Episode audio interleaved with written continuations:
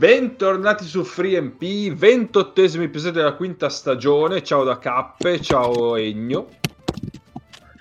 Ciao, ciao a tutti. Eh, questa è l'ultima, dovrebbe essere in tutta probabilità, lo sarà, eh, l'ultima portata di FreeMP con Donald Trump che non è ancora stato incriminato.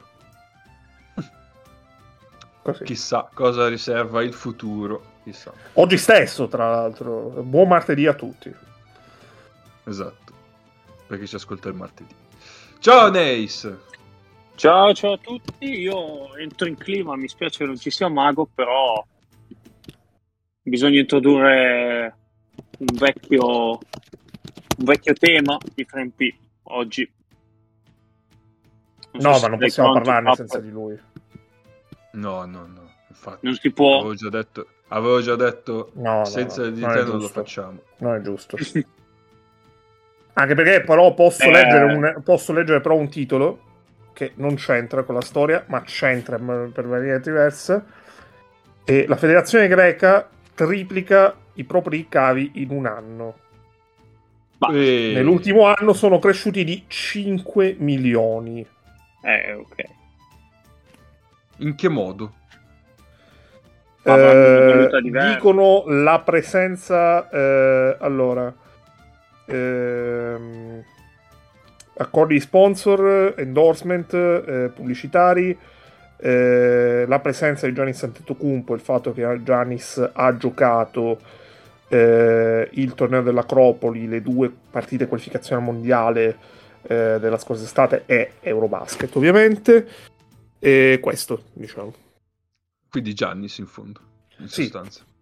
Giannis ha portato dei soldi in Grecia, che è una cosa che a dirla 15 anni fa, eh, che un giocatore di basket avrebbe potuto portare tanti soldi alla Grecia, diciamo che non era eh, così facile da pensare. Ecco. No, infatti, infatti, infatti. Va bene, allora Nick ci raggiungerà a breve, frase di rito. E ehm, questa settimana eh, direi che proseguiamo coi saluti delle squadre escluse. E in questo nuovo gruppetto di squadre escluse ci sono ben due italiane che faremo quando arriverà Nick, giustamente. Quindi direi che si può partire con. Eh, beh, io avevamo detto. St- va bene, Stella, Stella. Andiamo dal, dal, dal solo questo giro. Sì, partiamo dalle straniere per poi arrivare ah. alle nostre. La Variazio, ecco. Eh, Stella Rossa. Eh, Stella Rossa che attualmente ha 15 vittorie e 17 sconfitte, quindi è due vittorie eh, dall'ottavo posto, quindi... Che è comunque eh, raggiungibile purtroppo per loro. È, è raggiungibile, ma sì, ma... Eh, no, è irraggiungibile. Di... È ah, irraggiungibile. Sì, sì, sì, sì. Sono sostanzialmente e credo proprio fattivamente eliminati perché hanno vabbè allora la Stella Rossa non arriverà partiamo presupposto la Stella Rossa non arriverà eh, tra le prime otto quindi eh, noi la stiamo salutando perché così potevamo salutare eh, quattro squadre invece di tre e... però la Stella Rossa non può arrivare ottava perché non ha gli scontri diretti a favore con eh, Basconia e Cialgidis quindi Oltretutto rimangono da giocare Olympiacos e Fenerbahce, quindi... Sì, ha lo 0.7% di probabilità di arrivare nono. Ecco. Quindi... Ecco. Quando si dice che solo la matematica lo salva. No, nemmeno quella, perché nono il mio paese non fa i playoff. A meno mm. che non ci sia tipo... Eh, che dire... Ah, no, no, ho capito... Ok, scusa, No, no, eh, che dire, ci sia una eh, i paesi baschi fanno... Oh no, no, cazzo, ho fatto un esempio che dovevo fare. e, e, no, escludono Israele per il casino che è successo con Netanyahu e quindi ripescano la nona. In quel caso la certo. Stella Rossa ha lo 0,7% di possibilità di fare i playoff. Certo. Milano nemmeno quella, perché Milano non può finire nona. Però, vabbè. Sì, sì, sì, sì. Sì, sì, sì, sì. Va bene, quindi Stella Rossa.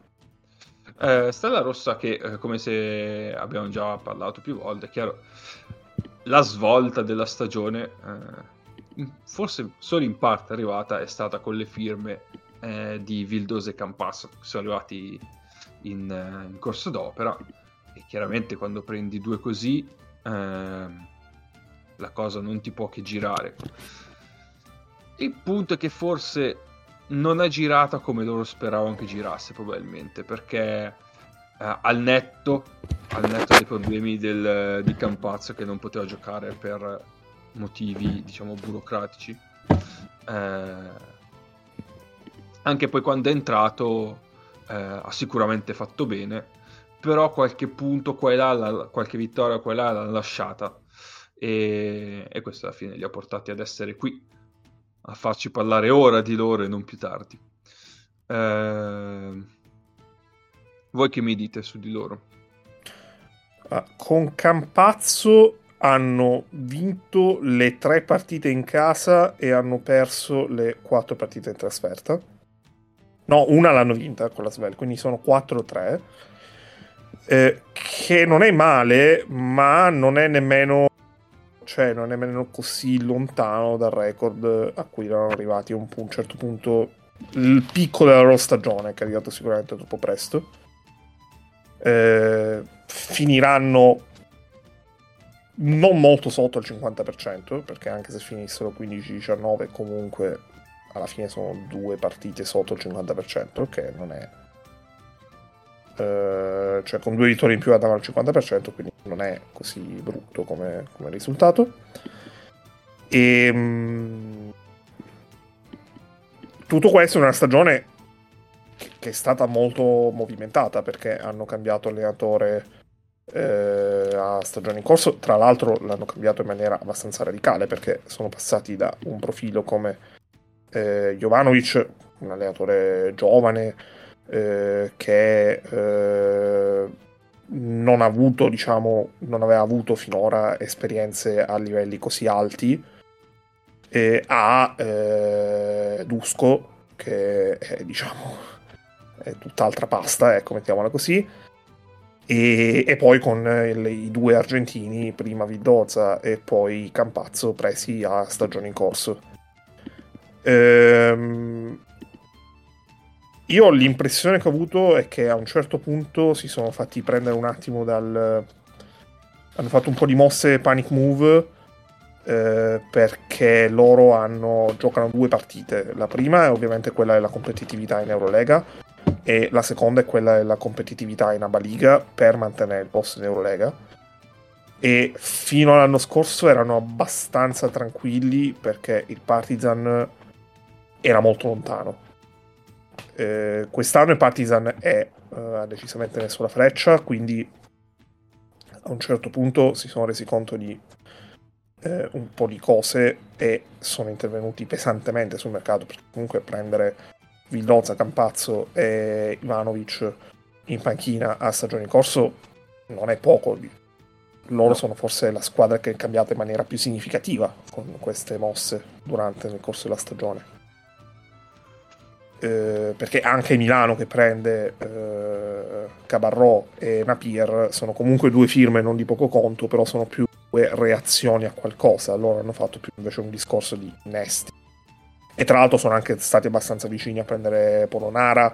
Hanno avuto, al di là del mercato bloccato, comunque c'è stato un periodo in cui tutti i giocatori che sembrava che stessero per uscire dal proprio contratto sembrava che stavano per andare alla Stella Rossa.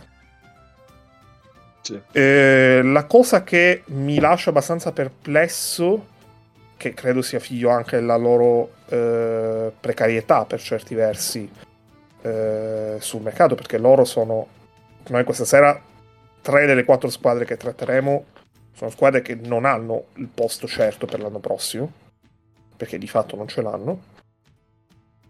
E quando tu vai a vedere la pianificazione per l'anno prossimo, capisci che effettivamente questa precarietà c'è, perché loro che con contratto sul prossimo anno hanno, vabbè, Vildoza e Campazzo, ma credo che ci sia, Campazzo sicuro, se non mi ricordo male anche Vildoza, sia la possibilità di uscire.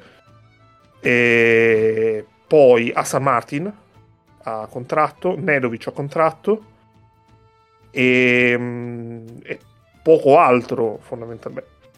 Ad esempio un giocatore che è per grossi, cioè, per grossi versi la rivelazione della loro stagione, ovvero Petrucev, Petrucev ha firmato un annuale. Mm-hmm. Che è servito lui per mettersi in vetrina dopo di fatto non aver giocato con l'Efes l'anno scorso e la scommessa di Petrucev è ampiamente vinta, della Stella Rossa pure per certi versi, perché eh, non è solo Petrucev che ha fatto bene la Stella Rossa, ma anche secondo me la Stella eh, certo è che eh, anche per questioni di logiche nazionali, per loro avere un giocatore di questo livello, specialmente se Petrucev il prossimo anno dovesse per esempio restare da loro, magari pure con Eurolega, con un altro giro in Eurolega, eh, sarebbe un conto, anche perché il valore che può avere Petrucev per loro è superiore a quello che può avere per un'altra squadra di Eurolega, eh, senza eh, è un altro. Eh, per il resto, mh, mm, mh, mm, mi sembra che abbia avuto un po' di alti e bassi Holland, su cui c'erano abbastanza delle belle aspettative dopo l'anno scorso sì. con il Bursaspor. Non mi è dispiaciuta la stagione di Bentil, sì, sì. Eh, che mm, non ha avuto probabilmente i picchi che ha avuto lo scorso anno a Milano, ma è anche vero che i picchi che ha avuto l'anno scorso a Milano sono arrivati in un contesto molto particolare, dove fondamentalmente lui si è ritrovato per una somma di fattori il posto garantito. La somma di fattori, ovvero eh, il fatto che Mitoglu si è eliminato da solo e esatto. eh, Tarzuski fosse da un lato abbastanza limitato e dall'altro abbastanza poco fuori dai piani tecnici di Messina, eh, di fatto Bentil era l'unico lungo che Milano aveva a disposizione, motivo per cui quest'anno Milano è intervenuta pesantemente prendendone due di lunghi di livello, Van e Davis. Però Bentil ha fatto bene, quindi diciamo che aver messo insieme due stagioni consecutive in due squadre molto diverse tra loro, eh, di buon livello, diciamo che ne rende solide le quotazioni eh, in Eurolega per il prossimo anno. Mm, anche una squadra di livello più alto è la Stella Rossa, secondo me. Cioè, il nome di Bentil sì, potrebbe sì. essere un ottimo premio, un buon premio, ottimo no, un buon premio di consolazione eh, per chi non dovesse arrivare a qualcuno di grosso, eh, però ha bisogno di un giocatore affidabile in risposta. Detto ciò, eh, se loro fanno l'Eurolega, magari con eh, se loro dovessero fare l'Eurolega, cosa che onestamente mi aspetto facciano, eh, con Dusko dal primo giorno eh, possono avere la possibilità di attrarre o comunque di valutare dei profili mh, mm, stranieri, perché comunque il nucleo serbo mi sembra abbastanza solido, specialmente se dovessero tenere Petrucev. Ehm, dei profili stranieri in grado di far fare il salto di qualità e farli competere per davvero per i playoff e non in maniera abbastanza irregolare come abbiamo visti eh, in questa stagione. Eh, però in un contesto di Eurolega molto più competitivo rispetto al passato eh, servono veramente tante mosse da azzeccare e loro non avendo un budget comunque così faraonico eh, possono, hanno veramente poco margine d'errore Nace? Eh, esatto, alla fine concordo con quanto dice Ennio. Cioè, alla fine la stagione della Stella è sempre sembrata un po' in ricorsa perché vai a prendere il loro roster all'inizio dell'anno, vai a prendere quello alla fine, chiaramente i minuti poi dei giocatori, i minuti medi dei giocatori sono cambiati moltissimo perché aggiungere in corsa Vidosa, Campazzo, anche Holland hanno aggiunto in corsa um, l'hanno aggiunto in corsa, gli fa, cioè, gli ha cambiato proprio le prospettive.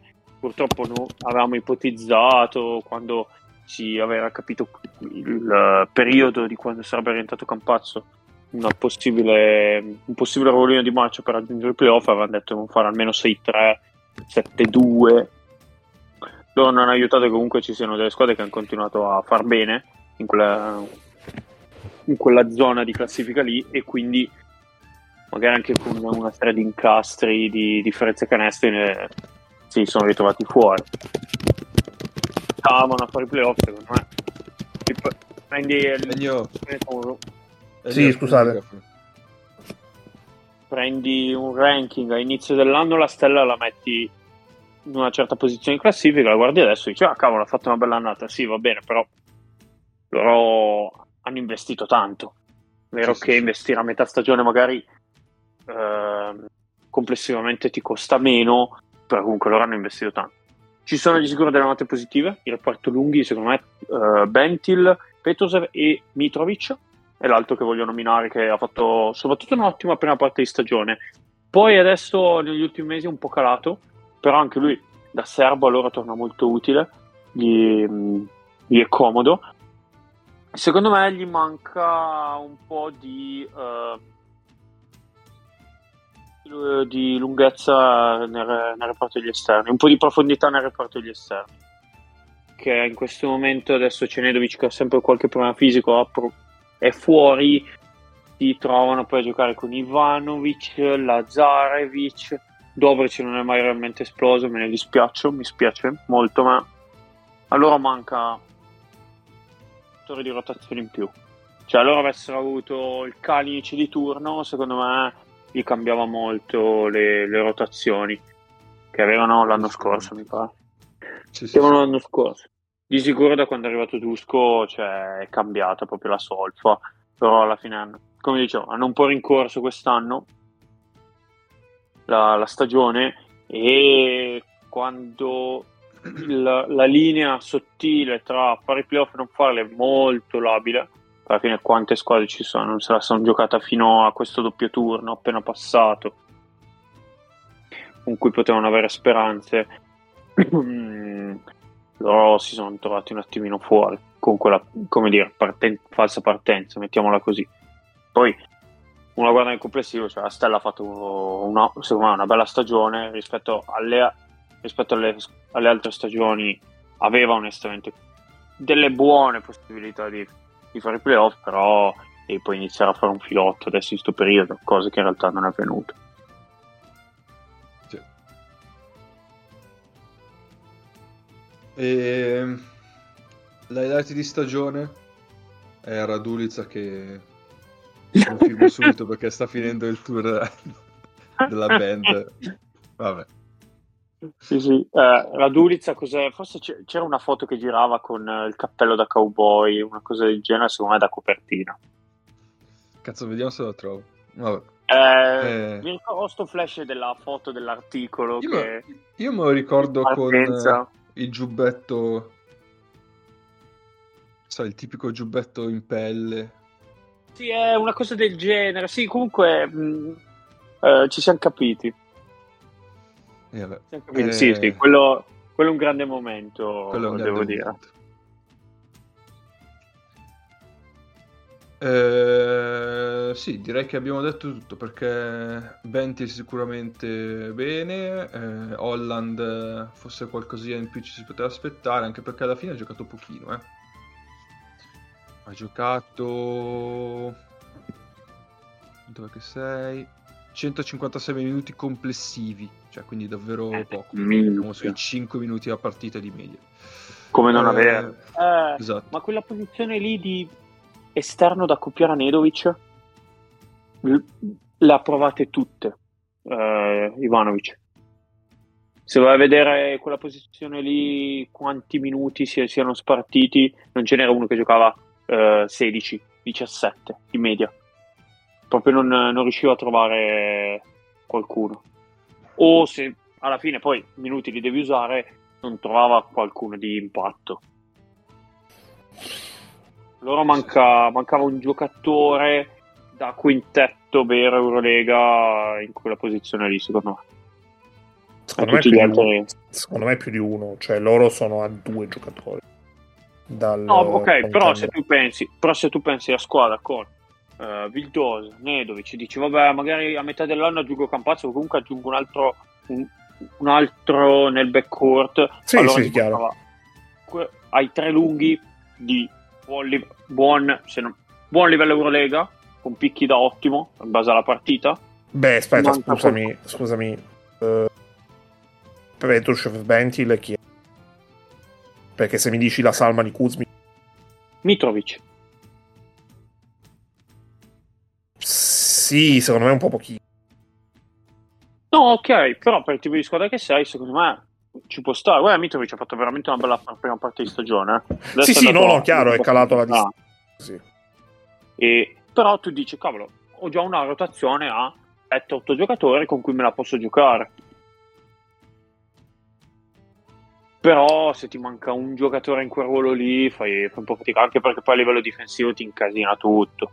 Perché tu vai a giocare contro le squadre forti che hanno mediamente un 3 grosso, ti portano a spalle tutti i possessi, vai prima in bonus, o se no devi adattare le tue difese.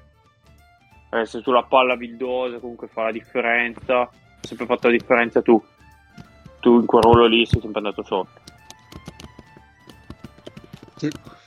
E, e boh, solo questo. Sì, sì, sì. Sì, sì, sì, direi di sì. Adesso, come diceva Ennio, sarà interessante vedere poi il futuro loro. Perché Eh. dipende ovviamente dal fatto se rimarranno o meno in Eurolega, perché poi buona parte dei giocatori firmati quest'anno eh, non dico che l'hanno usata come, come vetrina per farsi vedere, eh, perché comunque Campazzo e Vildosa li conosciamo. Però comunque se, se gli arrivasse un'offerta sono abbastanza tranquillo nel dire che potrebbero andarsene. Poi quindi... Eh, aggiungo, aggiungo che probabilmente, eh, anche per una questione di eh, peso del, del rendimento e tutto, hanno avuto la migliore stagione di Nedovic dai tempi di Malaga. Nonost- Quando è stato sano, sì. Cioè, sì, sì, campo- chiaro, chiaro. Beh, è stato anche abbastanza sano. Sì, per i suoi Soprattutto è interessante perché l'hanno usato, non l'hanno usato coach, l'hanno usato da, da sesto uomo, che secondo me mh, in un contesto di Eurolega competitiva è la dimensione di Nedovic. Ehm, anche se eh, ha tirato veramente male. Cioè, ha il 27% da 3. Eh, 28% alla da fine 3. comunque quel ruolo lì, lì ti porta a dover, non dico inventare, però comunque a tirare tantissimo dal palleggio. Sì, chiaro, chiaro, però è cioè eh, al, al Pana aveva percentuali migliori. Per fare un esempio. Sì, sì. Quindi eh, Eh sì. Eh, ciao Nick, Buonasera, buonasera. buonasera. Vuoi dire Soletto. qualcosa sulla Stella Rossa? Ma che dopo tutto il casino che hanno fatto con Campazzo, ma non mi dispiace neanche troppo che sia finita così la stagione. Questo senza rancore proprio. Sì, sì, sì, Questo senza rancore, sicuramente. assolutamente. Infatti, No, guarda. eh. Erano insopportabili questo cazzo di Free Faku. Ah, Come se sì. avessero fat- gli avessero fatto un torto a loro. Me l'hanno, me li hanno fatti diventare istantaneamente molto antipatici. Hanno tirato veramente Sì, su sì. un casino per niente. Per il resto, sono stati anche belli per un periodo. Cioè, oggettivamente, Vildozza Campazzo, bella roba da vedere. Nedovic mi sembra che abbia fatto una stagione a tratti decorosa, anche abbastanza mediamente sana. Ha giocato abbastanza quest'anno. Nedovic, sì, sì. mi Sì, pare. sì, sì. Saltato sette partite.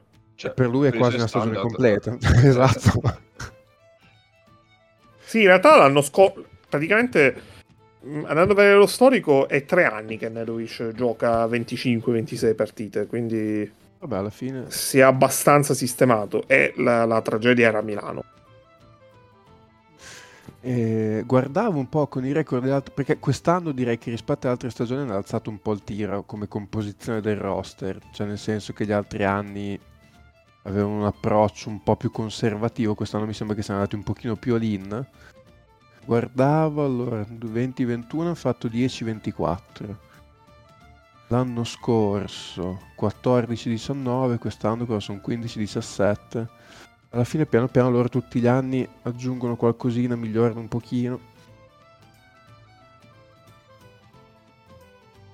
Sì, sì. Eh, come diciamo, alla fine non è tanto... Cioè, quest'anno comunque si sono comportati bene, anche con gli innesti in corso d'opera. Sì. Eh, sarà interessante vedere poi se verranno confermati o meno in Eurolega, perché tanto passa da lì, alla fine. Sì, sì, vero. Va bene, andiamo avanti allora. Eh, salutata Stella Rossa, andiamo all'altra da salutare per oggi, che è Valencia. E Valencia anche... Andre... dov- vorrei andare a recuperare i... i nostri voti di inizio stagione, perché secondo me la mettevamo bassina, se non tra le ultime, Eh sì. anzi po- molto probabilmente sì. E invece ha tirato fuori una E stagione prima o poi qualcuno, prima o poi qualcuno devi dire, eh ok, cioè qualcuno deve perdere delle partite. Eh, sicuramente, sicuramente. Vabbè, Eh, ma mm, noi c'è ovviamente Milano che l'abbiamo cannata totalmente, che Certo, Tipo ha di riflesso ha alzato le altre. Sì, sì. sì, sì, sì, sì. Credo che Milano l'abbia cannata più o meno tutta l'Europa. sì. No, comunque Valencia, allora Valencia era under over 15,5, quindi sono serenamente over, come la Stella Rossa d'altronde. Mhm. Ma quin- 15 e mezzo o 13 e mezzo? 15,5 Valencia. Allora sono under. Eh, però Beh- gliene mancano due, dai. Aspetta. Eh, Devono giocare contro la Virtus in casa. Beh, no, sono, devono, andare, devono fare 2-0 per essere over. In effetti. Eh, per quello. Vabbè, ci sta. Eh, Quindi era una buona quota. No, scherzi a parte, 15,5 lui. era una buona quota. Ma in realtà a rivedere, a rivedere adesso le quote eh, abbiamo abbastanza, cioè eh, abbiamo, perché l'ho fatta io, cioè ho abbastanza sottostimato Basconia. E perché gli abbiamo messo 14,5 e vabbè lo Algiris l'abbiamo già visto più volte come l'abbiamo totalmente cannato. Sì.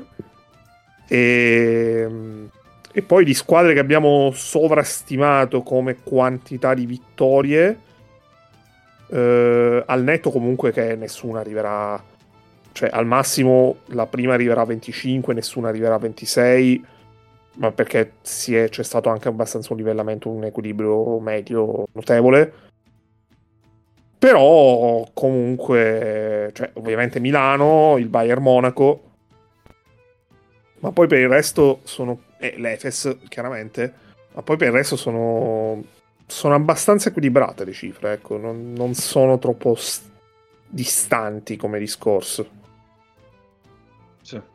Questo poi lo, lo fa- lo possiamo fare a Sì, regular a season finita finita, e sì, a sì. playoff perché è un discorso interessante.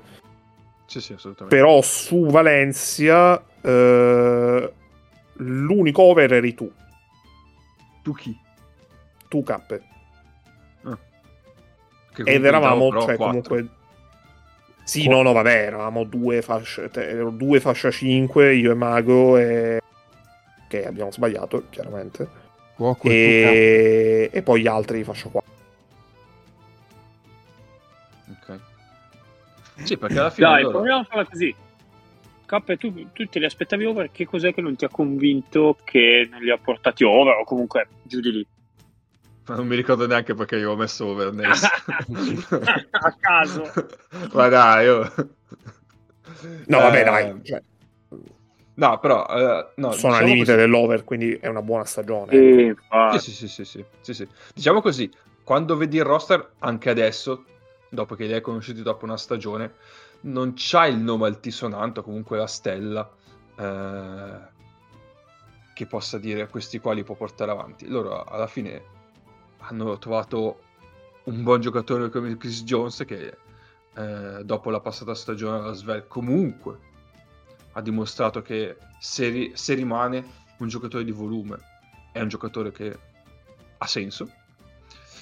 E poi ha, ha chiaramente la solidità di Dublevic nel fare il pop come abbiamo parlato settimana scorsa. Poi chiaramente eh, da qualche altra parte sente la differenza di fisico di, di velocità di laterale di piedi e tutto il resto però comunque Dublevic in attacco eh, quando poppa è sempre un grattacapo per tutte le difese in Europa.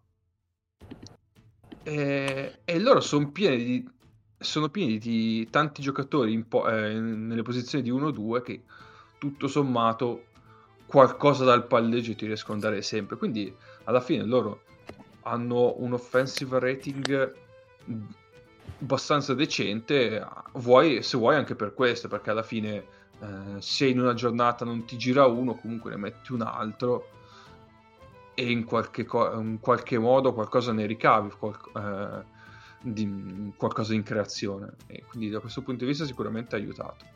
Poi è chiaro che il talento, i picchi di talento non sono altissimi, quindi ci sta che fai fatica un po'. Nace, vuoi andare prima tu?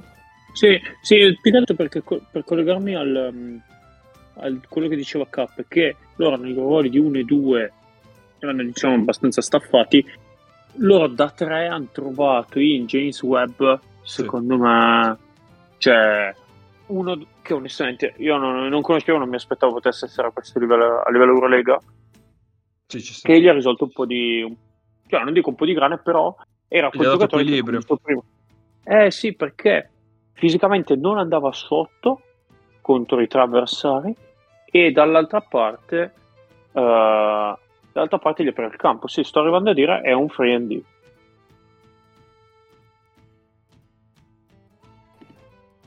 Sì, sì, sì. Lui secondo me è stato molto l'ago della bilancia della loro stagione per una questione di equil- equilibrio tattico e poi mm, eh, offensivo e difensivo, certo. Ci sta. Loro hanno, loro hanno una cosa molto interessante che eh, hanno 12 giocatori 12 con almeno diciamo eh, due, tre quinti, il 60% delle partite giocate e, e almeno 18 10 minuti di media che è tanto. Perché, cioè, di solito una squadra alla loro posizione in classifica non ruota veramente tanto. E, e invece loro hanno, hanno avuto delle rotazioni molto ampie. Eh, il tutto in una stagione in cui praticamente non hanno mai avuto Hermanson, non hanno mai avuto Van Rossum. Ehm, che quel poco che si è visto comunque è ancora valido, però eh, è ampiamente al tramonto. Credo che magari si aspettassero o gli sarebbe piaciuto avere di più da Pradiglia. Eh, che in questo senso aveva dato maggiori spunti e indicazioni eh, in Eurocup l'anno scorso. Ovviamente il livello è molto diverso. Eh, hanno comunque avuto qualcosa da, da Claver che non è poco e soprattutto tutti i vari eh, giocatori nuovi che hanno portato a questo livello eh, Neis ha citato eh, Webb io aggiungerei anche eh, da un lato Rivero e dall'altro Radebau Sì. sono giocatori che a questo, questo livello ci stanno e che hanno pro- fatto delle stagioni non delle stagioni eccellenti, o meglio, cioè, o meglio, Rivero ha avuto a tratti un ottimo rendimento, però eh, che possono dire delle stagioni che ti fanno dire ok, questi ci stanno in Eurolega. Beh, Che non è scontato. Eh? Sì, no, no. Harper, Harper molto bene. Ehm, ma volendo anche Puerto, che è comunque un backup, eh, un 2 grosso che ha il... eh, però in generale mh, sono, con- cioè, sono, sono giocatori, sono profili che, che mi fanno dire ok va bene questi cioè è un contributo che ti danno Ma loro, detto ciò questi l'anno prossimo probabilmente sono quella che prendono la pagliuzza corta e resta fuori sono lì che gufano, ma Badalone e Granca. Che almeno sono dalla stessa, Eh. dal loro punto di vista, almeno sono dalla stessa parte di tabellone. Sì, ma questo secondo me c'è da magari giustificare il fatto che sulla singola stagione loro hanno capito magari di... che l'anno prossimo rischiavano, non hanno, non hanno investito più di tanto. Cioè, loro toppe o comunque aggiunte durante l'anno, sì, hanno preso Shannon Evans, che probabilmente veniva via lì dal Betis, ma che non ha avuto impatto. Eh, però a quanto pare hanno, pag- hanno pagato un bel buyout per Shannon Evans, quindi in realtà fino a un certo punto. Ah, Cioè, già, l'investimento eh, l'hanno fatto. Sì. Sì, sì, però gli ha reso veramente un cazzo. Cioè, Che ci come- sta, eh. Cioè, comunque. Eh, lui alla fine ce n'era, cioè, faceva molto bene una squadra piccola in, eh, in campionato SB e poi va in Eurolega e non vedi, cioè, ha fatto la, cioè, alla Traichel, mi verrebbe da dire. Mhm. Sì, ci sta. Beh, loro comunque quest'estate hanno aggiunto Radenbau che la passata stagione ha dimostrato che poteva essere materiale da Eurolega e in effetti l'ha Ma su, dimostrato. su di lui hanno pagato buyout perché lui era, cos'era, Ludwigsburg e poi l'aveva preso Tenerife Sì. e loro l'hanno, l'hanno tirato via da Tenerife. Sì, non ha mai giocato tipo una partita per Tenerife. Perché Eh, credo che avesse l'escape lui per l'Eurolega. Sì, sì, sì. sì. Ah, eh, ok. Mm. E... e soprattutto anche, anche Mumbrù, come prima stagione da allenatore a questo livello, si è dimostrato un allenatore che, che- che ci sta. Eh, e- Mumbrù comunque ha un, aveva un curriculum eh, a livello di allenatore con, con alti e con bassi. Eh, quindi ehm, non era scontato, ecco, che pure questo eh, potesse, cioè che, che pure lui potesse rendere veramente bene eh, sin da subito, anche perché, cioè, fondamentalmente sostituisce, sostituì Peña Roya, che abbiamo visto che cazzo di stagione ha tirato su a Basconia. Anche perché loro sono, loro sono crollati nelle ultime 10 partite dove hanno fatto 2-8, ma e questi dopo 22 partite erano abbondantemente dentro le 8, erano 12-10, erano una delle sì. grosse sorprese. Poi le ultime 10 partite sono crollati, però sono stati, stati abbondantemente dentro la corsa per un bel pezzo. E beh, loro hanno avuto, beh, Chris Jones, diciamo, gli hanno tirato la carretta, la stagione, diciamo, offensivamente, soprattutto Chris Jones e Dublevic. Eh, Jared Harper abbastanza bene, anche se abbastanza inefficiente come numeri, cioè un giocatore molto di quantità, poco di qualità, però alla fine comunque insomma il suo l'ha fatto, diciamo che lui e Webb eh, hanno fatto due stagioni, magari non hanno fatto le onde, però considerato che da un certo punto di vista erano un po' due salti nel vuoto, loro comunque l'hanno fatto, si sono due- dimostrati due giocatori che a questo livello ci stanno assolutamente. Da quel che ho capito Chris Jones l'hanno rinnovato, quindi in teoria da quel punto di vista lì si sono abbastanza coperti anche per la prossima stagione. E, mm,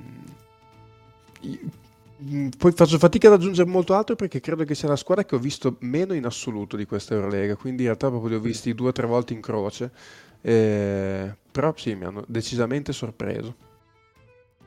Sì, sì, sì. E comunque io credo che fosse. eh, allora, delle tre neoentrate era sicuramente quella con eh, meno attrattiva. Perché, vabbè, la Virtus per noi aveva attrattiva, perché la Virtus è, è il Partizan, perché è il Partizan per Obradovic. Però in generale, forse veramente solo mh, dal punto di vista di interesse, di tutto quanto, forse solo la Svel ti è venuta meno voglia di vederla rispetto a loro.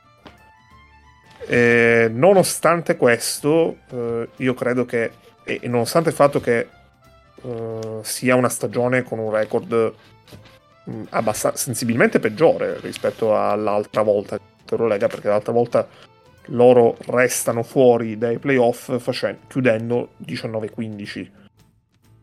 Però eh, quest'anno l'Eurolega è meglio Sì, diciamo. come, come livello medio. Quindi eh, il fatto che potrebbero anche chiudere a 5 vittorie in meno e comunque nel migliore dei casi chiuderanno a 3 vittorie in meno rispetto a quella stagione mm, non mi fa smentire, non mi fa dire che in realtà eh, questa loro stagione sia se non altro sullo stesso livello eh, di quella dell'anno scorso. Eh,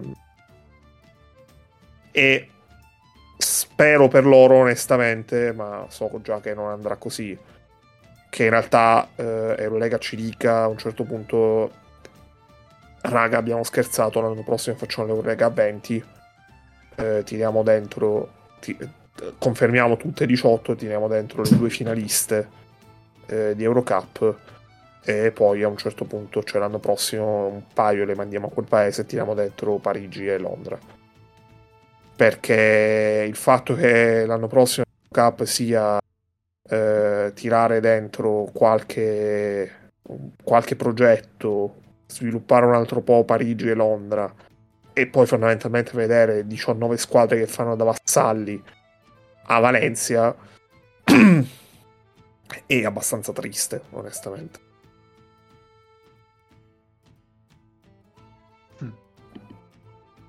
Anche perché potrebbero benissimo fare come hanno fatto l'anno scorso, ovvero arrivano anche abbastanza agevolmente in semifinale e poi perdono la semifinale, quindi anche se sono la squadra migliore poi non vincono. Questo è il bello della March Madness eh, di, Euro- ma, di mam- mamma mia che monnezza. Va bene, direi che su Valencia abbiamo detto abbastanza. Direi che possiamo proseguire e andiamo quindi alla prima delle due italiane che salutiamo oggi, che è la Virtus Bologna. Eh, abbiamo aspettato giusto appunto Nick, che non si possono fare queste cose senza il padrone di casa. Eh, beh, insomma, eh, non, non va azzardate, non va azzardate. Solo io posso parlare male della Virtus. Ma c'è da parlare male? Ma, faccio questa domanda allora. Eh, guarda, cioè, ci pensavi in questi giorni, in realtà, cioè, vale in parte il discorso fatto prevalenza, nel senso che fino a un certo punto la Virtus ha fatto abbondantemente il suo, sta finendo male. E quello è un po' un peccato perché poi ten- i finali sono quelli che tendono a rimanerti più negli occhi.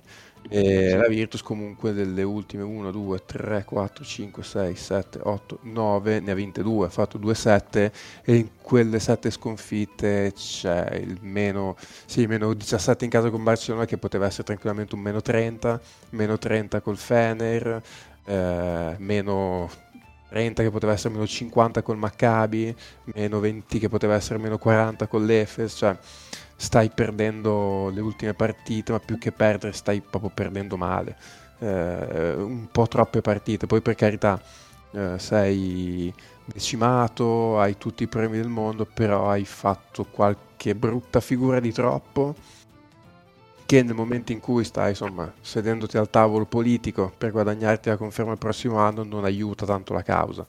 Eh, però ecco, tolto, tolto questo, diciamo, fino alla partita Berlino, hai fatto abbondantemente sì. il tuo. Perché comunque, vabbè, eh, Ber- la vittoria di Berlino è l'ultima, eri già praticamente fuori perché avevi perso in casa col Partizan, dove però te, cioè, hai giocato una partita, te la sei giocata, poi loro hanno giocato meglio, eh, hanno vinto loro, poi diciamo fin lì oggettivamente hai fatto il tuo.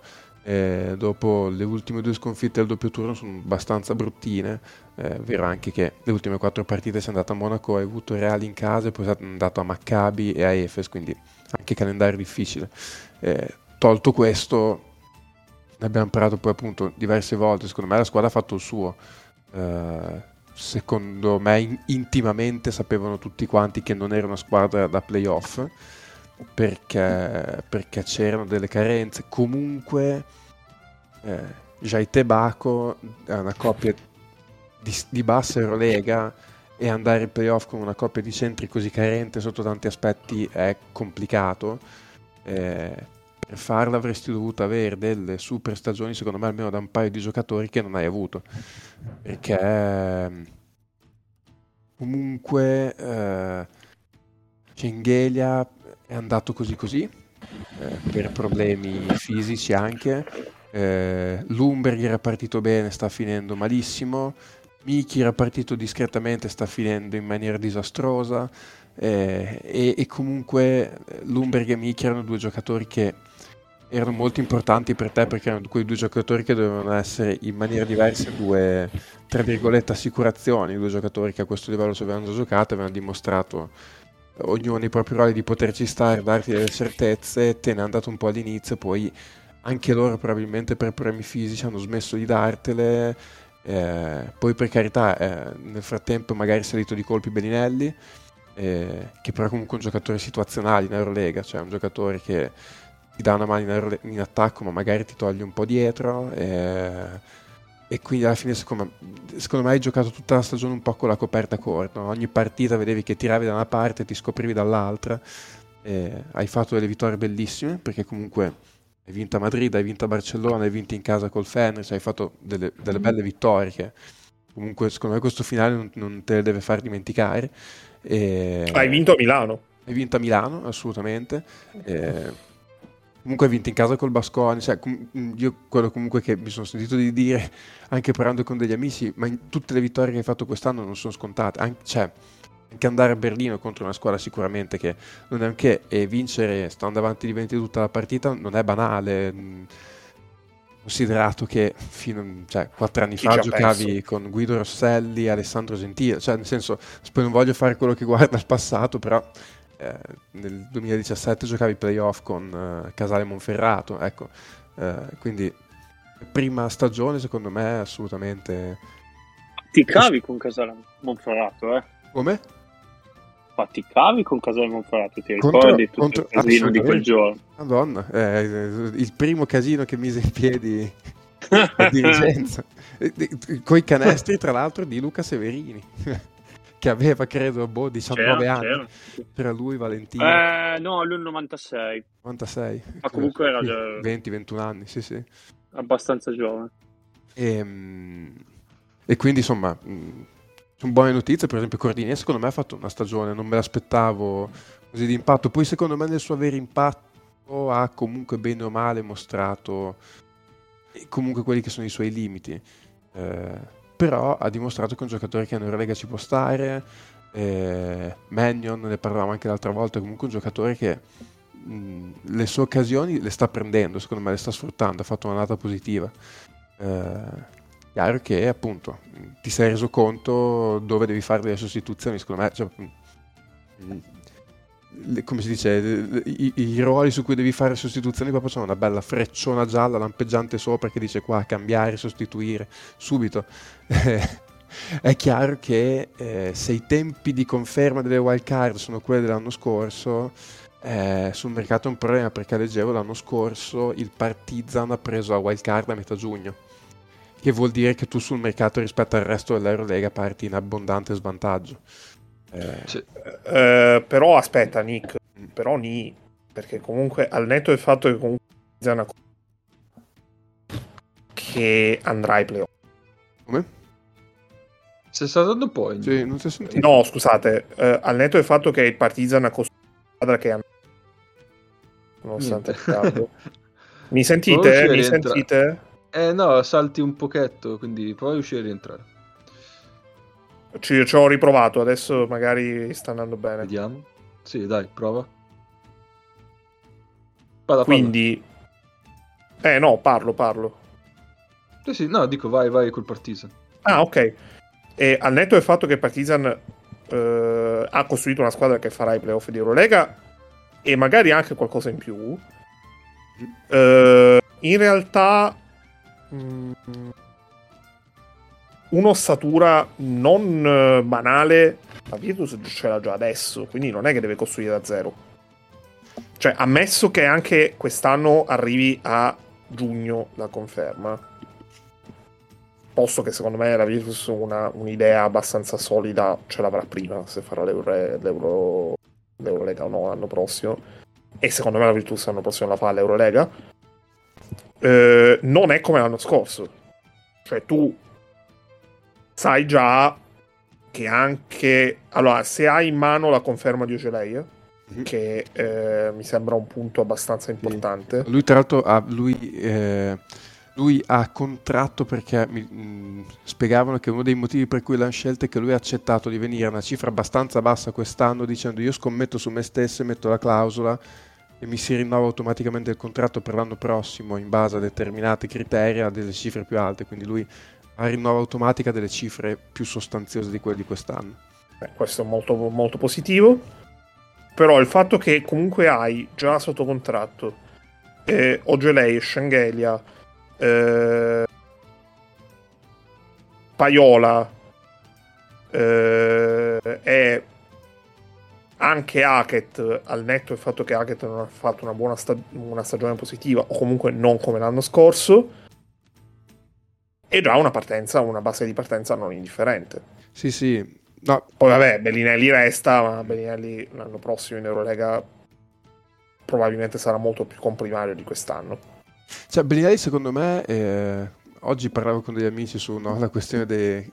Che, che si, a livello di campionato in Italia stiamo vedendo dei giocatori di 35, 36, anche 40 anni, parlavamo di Logan, Cinciarini che sono ancora dominanti. Eh, secondo me in Eurolega se vuoi essere un giocatore che sposta a quell'età, ovviamente su minutaggi molto più ridotti, eh, devi, cioè, devi, arrivare, devi cominciare a lavorare un mese prima degli altri, cioè arrivare alla preparazione che sei già con i giorni buoni di lavoro sulle gambe in anticipo sugli altri, secondo me. Perché cioè, Bellinelli purtroppo quest'anno ha perso un terzo di stagione per una questione di condizione fisica e adesso che è in condizione fisica ha fatto vedere che è un giocatore che in Eurolega ci sta. Però dici, se le prime 10-12 partite lui fosse stato già in questa condizione, oggi magari avresti due vittorie in più. Eh, e oggettivamente, mm. cioè, per, quello, per quello anche che guadagna, è un discorso che gli si può richiedere eh, poi ovviamente non la metto solo sui soldi, eh. Eh, però un giocatore... Sì, questo... Cioè, se, se, vi ricordate la Virtus delle prime 5 partite in attacco era terrificante, cioè faceva 60 punti. Eh, aver avuto quel Bellinelli nelle prime 5 partite magari, o nelle prime anche 10 partite facevi uno o due vittorie in più che non dico che ti portavano ai playoff, però magari ti tenevano in vita una settimana in più, ecco. Uh, questo è vero, però allo stesso tempo tu devi ragionare che Bellinelli l'anno prossimo è peggio di quello di quest'anno, perché uh, alla sua età, alla, cioè, uh, parti da questo ragionamento, se succede il contrario, meglio, rimani stupito, rimani ovviamente contento, però tu devi partire da questo realismo. No, quello ovvero che l'anno prossimo lui sarà un giocatore peggiore. Però alla fine Bellinelli è un giocatore che ha un ruolo talmente specifico, talmente... Cioè lui alla fine cosa fa? Esce dai blocchi e tira, non è che in campo gli chiedi tante... non è che deve portare palla a giocare di pick and roll. Quindi cioè, secondo me è proprio è quel ruolo specifico dove se un giocatore è mentalizzato, come poi lui ha fatto tutta la sua carriera in NBA, cioè arrivare pronto e tirato e lucido fisicamente a lavorare su quello, secondo me cioè, puoi essere longevo anche in un contesto Eurolega, cioè penso ai, ai Rudy, penso ai Yul che hanno la sua età, forse anche di più, comunque eh, sono dei giocatori longevi e che aiutano, vabbè, il Real che ha una costruzione di roster completamente diversa. Eh, adesso non è che voglio soffermarmi troppo su Bellinelli, mm, però ecco, per dire il ragionamento secondo me, cioè, secondo me il suo obiettivo del prossimo anno è cercare di essere un giocatore che è nella condizione di rendere per tutta la stagione d'Eurolega se l'Eurolega sarà non per due terzi di stagione perché a quel terzo di stagione a posteriori avrebbe fatto comodo che lui fosse già in condizione considerato che non ha avuto gli infortuni degli Schengelia dei, ad esempio di Schengelia che nella prima parte di stagione ha fatto molta fatica ma perché si è distrutto una spalla a fine agosto ecco sì, sì, sì. Bellinelli, diciamo che Bellinelli non giocava perché non poteva stare in campo, eh, non per problemi fisici. Esatto, cioè non, lui non ha avuto l'infortunio che dici, vabbè, ha avuto due mesi di ritardo per quello, anzi lui ha avuto in teoria anche tutta, non avendo fatto nazionale né niente, anche tutta l'estate teoricamente per arrivare in condizione.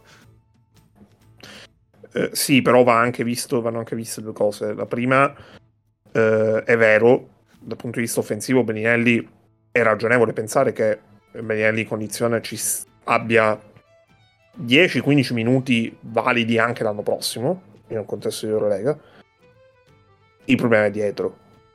Sì sì quello assolutamente. E, e devi proteggerlo pesante che non significa solo avere eh, Paiola in campo insieme a lui in modo tale che Paiola può coprire su due per esempio ma significa che eh, Hackett non può essere quello di quest'anno eh, che eh, devi comunque avere un sistema difensivo che possa proteggere un giocatore che eh, ha l'anno prossimo fa 38 perché lui è un 86 l'anno prossimo fa 38 e,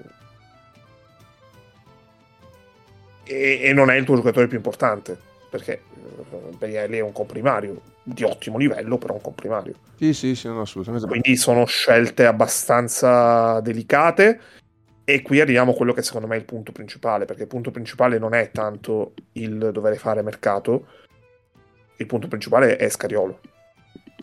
Eh, eh, quello, quello è un po' la mia paura, nel senso che ha contratto e la proprietà lo ha confermato. Eh, lui però non eh, ma non puoi, non puoi, confermarlo col contratto in scadenza. Cioè, no, Scariolo no, no, no, no lui, lui, lui, ha, con- ha, contratto il prossimo anno. No, no, è in scadenza alla fine del prossimo anno. Lui ha contratto. Eh, lo so, lo so, lo so, lo so. Quello che intendo è questo. Però, cioè... Scariolo non inizia una stagione col contratto in scadenza. Eh, cioè, e ha ragione. Esatto, infatti è quello che da parte sua non, alle conferme non, non, ha dato sponda, eh, che è quello che un po' mi lascia così, ma e, e il discorso del, del, mercato io lo leggo al fatto che vedendo anche un po' come ha agito la Virtus in questi casi, cioè la Virtus non va a prendere Devon Hall, ecco per capirci, perché ha tre giocatori sicuri da Eurolega per rimpiazzare Lumber, Mickey e Jaite. Tanto alla fine diciamo i nomi e i cognomi, sì. no? E il problema è che se tu ti muovi su dei giocatori di Eurolega, che sono da Eurolega, e la wildcard arriva il 20 di giugno, è probabile che tre quarti dei tuoi obiettivi siano già casati. Cioè, che non vuol dire che non riesci a fare mercato, eh? però fai mercato con quello che avanza, che devi sperare che ti capiti, come è capitato al Partizan l'anno scorso, che ci sia ancora Exxon per strada, eh, che dice ma perché nessuno mi paga per giocare? Eh, cioè, mentre invece se tu sap- oggi sapessi già di essere dentro, tu oggi, inteso proprio come 4 aprile stai già facendo mercato per il prossimo anno in Eurolega, che è una cosa che tu in questo momento non puoi fare e probabilmente ne avresti bisogno. Ma noi questa settimana, anzi mm, in realtà non questa settimana, letteralmente sabato, eh, abbiamo scoperto una cosa che potrebbe cambiare molto il mercato di Eurolega l'anno prossimo, ovvero il fatto che le squadre NBA l'anno prossimo potranno avere un contratto two-way in più. Ecco. Quindi... E vedendo quello che è successo per esempio con Dorsey, mm-hmm per fare un esempio, ma anche con Napier, perché comunque Napier eh, fino a fine dicembre ha aspettato l'NBA e poi era comunque disponibile per il mercato europeo, ma eh, un conto è stato avere Napier alla stagione in corso, un conto è iniziare la stagione con Napier, fa tutta la differenza del mondo. Questo significa che secondo me se tu, mh, mm, cioè è proprio un discorso, un cambio di paradigma eh, nel, nella poco appeal di Eurocup quest'anno e nel maggiore interesse magari di Champions League di, sempre di quest'anno eh, quello che quest'anno ha messo in moto sono diversi giocatori come ogni anno. Però mai forse mai come quest'anno le due competizioni inferiori possono essere ve- possono essere state definite una vetrina per dei giocatori e anche per esempio, faccio un esempio di un giocatore che magari eh, di certo non è eh, un emergente, è anzi abbastanza noto, che è Sam Decker. Mm-hmm. Eh, Sam Decker è oramai alla terza stagione in Europa e mh, mm, Sam Decker quest'anno a Londra ha giocato una stagione molto valida. Piuttosto io faccio un tentativo sul Sam Decker di questo mondo. Poi mi cautelo, magari eh, dietro di lui vado a prendere eh, un, un, un, profilo tipo Claver, quindi un veterano che mi dà garanzie, eh, magari più integro di Claver, che, che mi, protegge, mi tampona nel caso in cui eh, Decker abbia un inserimento più lento. Però mh, fare un discorso solo con profili di Eurolega garantiti specialmente in un contesto in cui un allenatore di altissimo livello, perché la Virtus ha un allenatore di altissimo livello, eh, non è garantito che io ce l'abbia, non va bene. Quindi ah, se no, tu vuoi no. fare questo discorso che aspetti i profili di Eurolega, devi avere Scariolo, perché un profilo ti aspetta se sa che ha Scariolo. No, io diciamo è un ragionamento che faccio un po' sull'esperienza di questi anni, nel senso che la Virtus, ecco, cioè, tra l'altro l'acquisto migliore che hai fatto quest'anno è stata una, tra virgolette, scommessa, perché oggi lei è, da, da, certo. dal suo punto di vista era una, scom- una, scommessa, diciamo, non ad altissimo rischio, perché aveva un background di un certo tipo, però il giocatore veramente che hai azzeccato è stato quello. Però la Virtus in questi anni, cioè, eh, appunto, il Devon Hall della situazione non è quasi mai andata a prenderlo eh, è quasi sempre Sì. andato su nomi comunque con, tra virgolette, cioè per, per il livello a cui era di alto profilo. Eh, mi meraviglierei se vedessi fare un mercato, ecco, alla Basconia, che mi gaserebbe tantissimo, ma rimarrei incredibilmente Oh, sorpreso.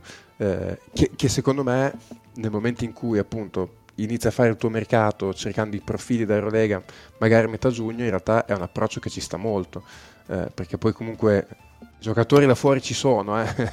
bisogna, bisogna andare Sì, a sì, cercarli e a sporcarsi le mani, però i giocatori là fuori ci sono. Ehm, vediamo, eh, mi rendo anche conto, eh, e ne rendo conto ovviamente an- ancora di più quest'anno perché c'è dentro la squadra per cui tengo io, però era una cosa che sapevamo anche prima, c'è questa incertezza per alcune squadre oggettivamente crea comunque uno squilibrio competitivo, cioè oggi sapere che tu puoi fare la squadra per l'Eurolega o non saperla è chiaro che cambia perché comunque le squadre oggi già stanno facendo mercato per il prossimo anno.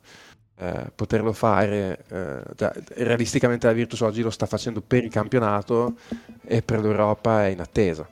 Ehm, e, e- e- Mm. come lei, e come lei, altre squadre, eh, non è che è una cosa che riguarda solo la Virtus, ovviamente, eh, riguarda il Partizan, riguarda il Valencia, per carità, ci, ci mancherebbe lo stesso Alba. Che, Boh, guarda, io, io non mi stupirei onestamente se la Virtus stesse facendo mercato con la cosa di Eurolega, con la col disclaimer sei, tra virgolette, bloccato fino al 15 giugno. sì, sì, sì. Eh, però secondo me la, la cosa che deve risolvere al più presto, ma non può farlo presto, perché comunque ci sono almeno due mesi e mezzo eh, di campionato davanti, eh, dove hai la concreta possibilità di vincere lo scudetto, e, e risolvere il discorso di Scariolo. Sì, E, e risolvere il discorso di Scariolo significa rinnovare. Mm. che sia un rinnovo ponte eh, di magari eh, un anno, quindi arriva al 25, quello che vuoi. Però eh, devi capire questo. Sì, sì, no, perché secondo me la Virtus ha la capacità di trovare un altro ottimo allenatore. Sono abbastanza dubitante, cioè ho abbastanza dubbi sul fatto che possa trovare un allenatore migliore di Scariolo. No, no, ma quello, cioè, Beh, anche perché... Cioè, li conti sulle dita di una mano e onestamente eh, eh, non, non li vedo raggiungibili, ma in generale perché li vedo abbastanza bene al sicuro quelli che, sì, sì, sì, che vedo davanti a Scariolo. io- E, e Scariolo mi sembra onestamente che- abbia voglia di allenare un club.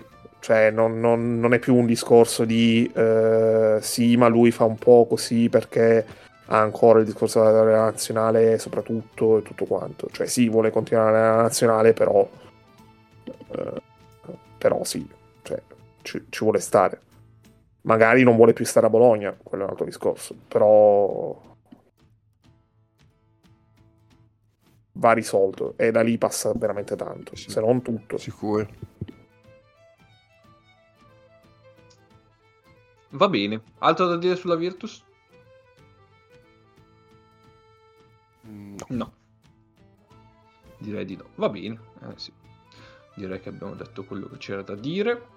Ah, forse un- un'ultima cosa. ehm, seppur eh, quasi alla fine, eh, direi che Abbas è rientrato bene e ha dimostrato che sul campo di Eurolega ci può stare tranquillamente. Sì. Quindi per l'anno prossimo secondo me è già una bella aggiunta. Sì, sì. Beh, Sì. ma anche direttamente per una eventuale finale scudetto. eh.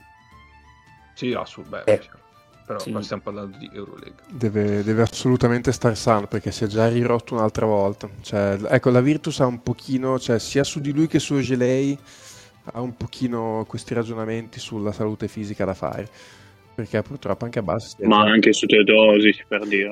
Sì, sì, no, sì, però alla fine la cosa incredibile è che Teodosi cioè, è uno di quelli che, cioè Teodosi quando non ha giocato quest'anno è stato quasi sempre per riposi programmati. Adesso credo che adesso è la prima volta in stagione che è fermo per un, infor- per un infortunio che poi non è neanche un infortunio, avrebbe potuto giocare, però hanno detto vabbè, lo, lo teniamo fermo due settimane così recupera al 100%, eh, perché tanto ormai vabbè, in Eurolega è andata e lo, lo ricarichiamo per i playoff. Però in realtà Teodotis alla fine io ero il primo che quando l'ho preso anni fa eh, avevo paura che fosse uno che giocava a metà partita una stagione, invece in realtà lui infortuni grossi in questi anni. Eh, poche robe. No, certo, certo, però sai che devi fare un po' di load man- management con lui. Ah, boh, sì, sì. sì. Uh, e quindi cioè, devi coprire quelle partite con degli altri giocatori. Sì, sì, sì, quello assolutamente. Va bene. Beh, direi che quindi possiamo andare verso l'ultima squadra di oggi che salutiamo, che è Milano, eh, giustamente per esclusione. Eh... Eh, Milano. La grande delusione di questa stagione, qua. non si può fare troppi giri di parole perché l'abbiamo detto anche poco, poco fa, anzi non poco, ormai sarà passato più di un poco, però vabbè, eh, tutti pensavamo che Milano sarebbe stata una delle papabili squadre ad accedere alle Final Four e invece così non è stato. Eh, grossi problemi di infortunio, grossi problemi eh, di creazione di gioco per, più, per buona parte della stagione anche per via degli infortuni di prima, eh, rimpiazzi che sono stati fatti anche bene, cioè, eh, le aggiunte di Cabarro e di Napier cioè, sono due aggiunte di indubbio livello e che hanno fatto benissimo, secondo me. E... C'è quella cosa che disse Messina, non mi ricordo quando, però uh, disse che um, Napier sarebbe stato possibile firmarlo già a fine dicembre, ma invece hanno, volu- uh, hanno deciso di aspettare per uh, vedere come... Se- eh, perché si pensava che Pangos sarebbe rientrato nel giro di qualche settimana, qualche giorno, non so cosa che invece però non è successa e quindi poi quella tortura di vedere Milano che non, non poteva attaccare perché non aveva creatori di gioco in campo si è prolungata fino a febbraio. Eh, quello forse è stato l'errore principe di questa stagione perché gli infortuni capitano, poi sicuramente si, sugli infortuni eh, capitano più spesso magari a qualche giocatore e quindi come diceva Nick prima per Rogelet eh, anche qui eh, su Pangus e anche su Shields a questo punto perché eh, non è un cioè, non è raro che si infortuni eh, qualche valutazione probabilmente Milano doveva farla questa quest'estate. Ah, su Shields alla fine cioè, lui, ha, lui, ha, subito un infortunio traumatico sì sì cioè, sì no, è vero è vero quando lui si infortuna è vero che si infortuna magari più della media, però lui subisce gli infortuni traumatici, cioè gli va anche una componente di sfiga che lui alla prima, ah, seconda sì, partita sì, si spacca per dei mesi. Cioè l'anno scorso così era caduto male dopo una penetrazione eh, col contatto di Rudy. La mano, la mano eh, caduto sulla esattamente. Mano, sì. Cioè, alla fine cioè, devi avere anche un po' di sfiga sul Fields. Sugli altri no, concordo con te, Cap. Uh, ci sono, c'è una cosa che mi lascia perplesso per quanto riguarda Milano sugli infortuni, che non sono la quantità degli infortuni. Anche perché Milano è una squadra Lunghissimo. mediamente vecchia. No, mediamente vecchia. Ah, anche quello sì, certo. Quindi ci sta che i giocatori siano un po' logori. Sono i tempi di recupero.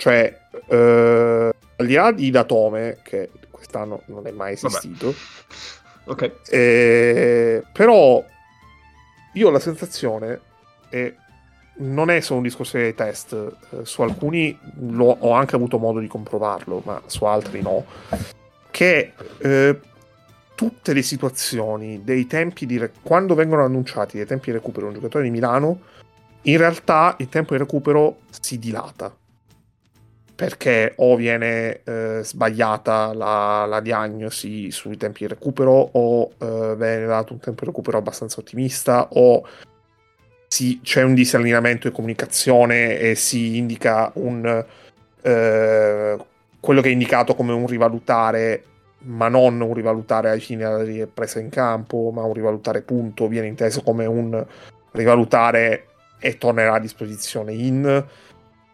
e, ehm, e, in generale questa è una cosa che non è, non mi, sembra non sia solamente confondente all'esterno, ma anche componente all'interno. Perché eh, che Ettore Messina, eh, allenatore e Deus ex machina di una delle squadre più potenti del basket europeo e con più mh, facilità di spesa del basket europeo, faccia un errore di valutazione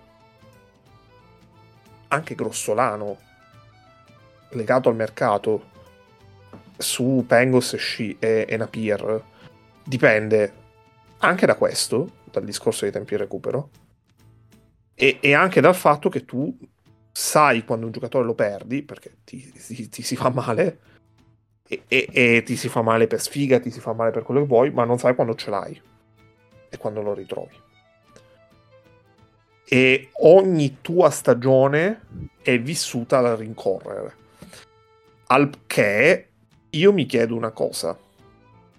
In questi quattro anni, qual è il giocatore di Milano che a Milano è migliorato e progredito come, come dire, eh, effettivo apporto e valore di Milano? Cioè è migliorato di più perché ha giocato in questa squadra e, e non è migliorato di più perché ha giocato altrove. Perché comunque sa- sarebbe comunque migliorato a quel livello, eh, quindi è una crescita che aveva nelle corde. Cioè, perché sì, sì. ci pensavo e, e io non, non, so trovarmi una risposta. Forse è l'unica Devon Hall. Cioè, che, che... Sì, che però Devon Hall quest'anno, quello che è stato l'anno scorso, quest'anno l'hai totalmente Sì, sì, sì, buttato quello è a mare perché l'hai sovraesposto a un ruolo non suo perché hai dovuto fare necessità Sì, sì, sì, è vero, è vero, assolutamente. Beh, non so se Ricci può rientrare in questo discorso. Sì, forse Ricci, Ricci sì, e forse Ricci è l'unico. Ma anche, anche perché pure lì Milano, similmente alla Virtus, è andato un po' con l'approccio, cioè cerco giocatori fatti e finiti. Cioè Milano non ha preso dei giocatori che dici vengono qua e migliorano, cioè ha preso dei giocatori che voglio che Eh, mi danno quello, so che mi danno quelle, tendenzialmente ha preso giocatori o all'apice. no, questo però aspetta, questo quelli- però non lo so. Ah, Perché ah, Midlong, no, per è esempio, vero. non Eh, è esatto, preso Long in no, questo sì, senso. Long no, è vero, quello è vero, quello è vero. Ma anche gli anni scorsi, anche gli anni scorsi, cioè Panther, ecco, Panther l'anno delle Final Four. Eh, quello, beh, a Milano Panther Eh. ha fatto oggettivamente bene. Sì, Panther ha fatto, ok, Panther ha fatto il salto, Sì. ok. Anche gli dei.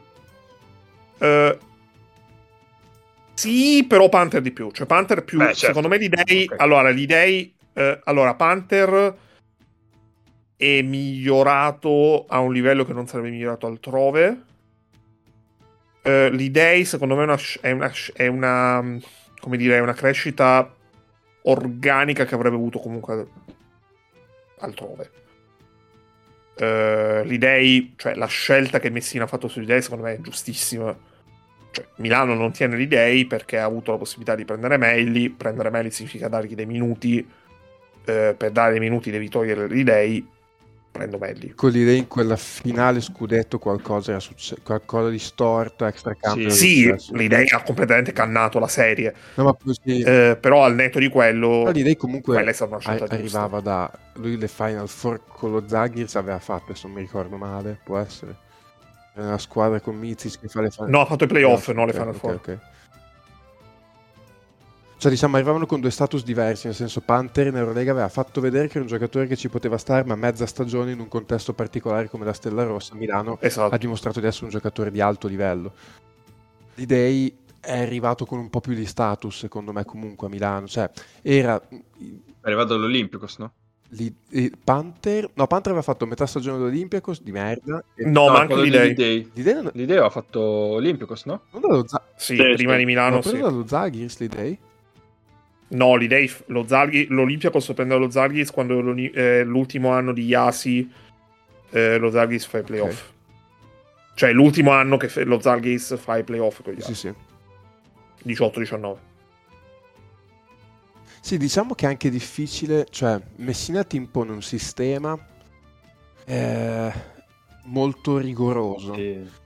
Eh, dove Sì, anche sì, di- sì. ehm, da fuori forse è difficile anche vedere quanto un giocatore possa essere migliorato. Cioè, Shields secondo me è un giocatore che è arrivato che era già molto forte, eh, però eh, probabilmente ha fatto dei, dei miglioramenti nell'ottica di gioco di Messina che magari da fuori vediamo meno che sono comunque l'applicazione, la concentrazione in campo, il saper sempre stare dentro il proprio ruolo che magari da fuori te ne accorgi meno, però sicuramente c'è questo comunque tenere sempre Shields come punto di riferimento della squadra, al di là che è un giocatore fortissimo, e comunque ti dice che Messina ha visto un giocatore che per quelle che sono le sue richieste specifiche eh, è super affidabile. Ehm, magari ci sono altri allenatori con altri sistemi dove lascia più libertà al giocatore, magari da fuori rendi, cioè, mh, come, come si può dire, mh, dà un'impressione diversa al giocatore. Eh, Messina, magari per Messina, cioè, tipo, io ho pensato Nut quest'anno, che secondo me sta giocando una grande stagione. È un giocatore che in campo, se non, cioè, se non dici ok, adesso seguo 10 minuti tu Nut, delle volte quasi non te ne accorgi che c'è. Eh, e, e però il fatto che stia in campo vuol dire che rende, cioè, mh, è delle volte è anche difficile con Messina capire quanto, quanto effettivamente un giocatore eh, ha fatto quel salto.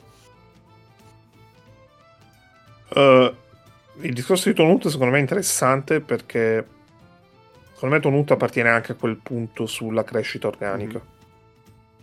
Cioè, mm, io mm, voglio vedere i playoff e voglio vedere la nazionale quest'estate, eh, ma non so quanto Milano, la Milano in quest'anno abbia rappresentato un valore aggiunto Mm.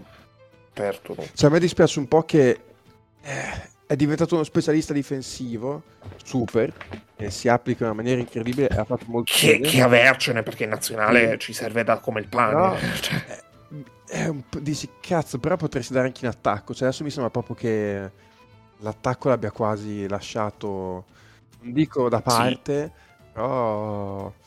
E, dici- e- e per carità che ci sta, nel senso, cioè, devo trovare i miei minuti e quindi, boh, mi butto 100% su quello che so che mi... Messina alla fine mi dice, tu vai in campo e difendi come un pazzo, tu i tuoi 15 minuti li giochi sempre, perfetto. Eh, secondo me deve e questo magari è una cosa che comunque nel processo di adattamento ci sta che cerchi di fare quel gradino il prossimo anno diventare un po' più costanti in attacco perché poi il, ehm, il punto 2 della mia, del mio dubbio, un dubbio amletico, è ma Messina vuole ancora allenare? Perché mh, al netto del- delle reazioni eh, che ha avuto nel corso della stagione, quella volta che si è quasi dimesso, quell'altra volta, eh, l'altro giorno che ha detto che è stata partita patetica, tutto quello che è, e quello che c'è di pubblico, perché poi ovviamente, ma quello che c'è di privato è abbastanza intuibile. Ehm, cioè, io ho la sensazione che mm, n- non siamo arrivati al punto di Popovic, dove lo fai per diversi motivi, ma eh, comunque non hai per certi versi il trasporto che magari po- avevi gli anni in cui vincevi tutto. Ma io non capisco onestamente. Se siamo in presenza di uno il cui curriculum è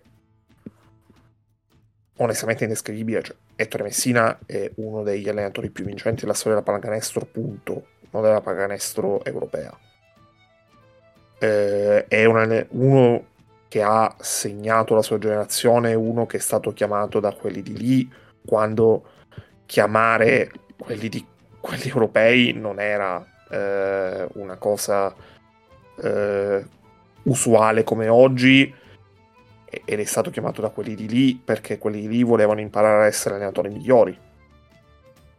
E allenatori di livello inferiore a Messina come per esempio Mike Brown l'anno dei Lakers lo chiamano nello staff e Messina ha l'umiltà e la, la lucidità di dire ok, io vado a farmi questa esperienza. Che posto che, fatto, posto che può dire di aver allenato un anno per un anno Kobe Bryant e Pau Gasol, Messina era l'ultimo degli assistenti e arrivava da qui che aveva vinto due anni prima aveva vinto l'Eurolega col Sesca. Ehm, vuoi per età, vuoi per eh, periodo storico che è stato abbastanza logorante anche dal punto di vista mh, mm, emotivo, vuoi per mille discorsi, ma io ho l'impressione che siamo davanti a uno che non è nemmeno tanto lontano dal punto che non sa come tirarsi, tirarsene fuori. E... Ed è nella situazione dove questa è una scelta esclusivamente sua. Perché lui è il capo di se stesso.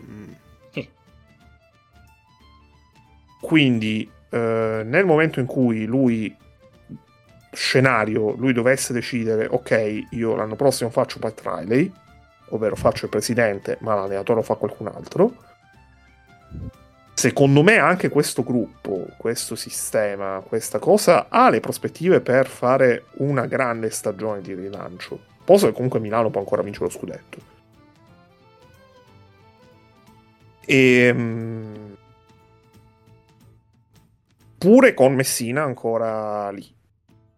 E secondo me di possibilità di allenatori che accettano anche di avere una figura ingombrante come Messina che fa il Pat Riley della situazione, eh, ne trovi, non fai fatica a trovarne, anche allenatori di ottimo livello.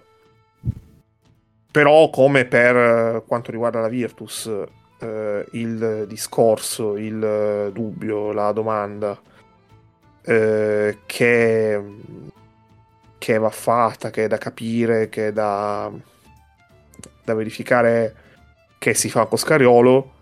Per Milano la domanda in assoluto è che si fa come Sina, ma in questo senso. Perché secondo me un'altra stagione con queste stesse premesse non è sostenibile. A prescindere da come vada a finire questa. Cioè, un'altra stagione con Messina che è eh, allenatore, presidente eh, e si fa di nuovo una squadra, un sistema con eh, gli stessi concetti o comunque anche con qualcosa di diverso, perché io ho l'impressione che con una Milano sana noi avremmo visto una proposta diversa da parte di Milano quest'anno. Però la logica è sempre lì e anche i profili di giocatori, i concetti mi sembrano abbastanza in linea. E se tu vai a vedere i risultati, che non sono tutto, ma sono un'impronta, Milano ogni stagione ha fatto peggio della precedente. In Eurolega. Mm-hmm. E sono tre stagioni. Cioè comunque non è, non è breve periodo è già medio periodo. Sì, un ciclo solitamente, un tre stagioni. Sì, esatto. Sì. Eh, io più che parlare di sensazioni, cose così...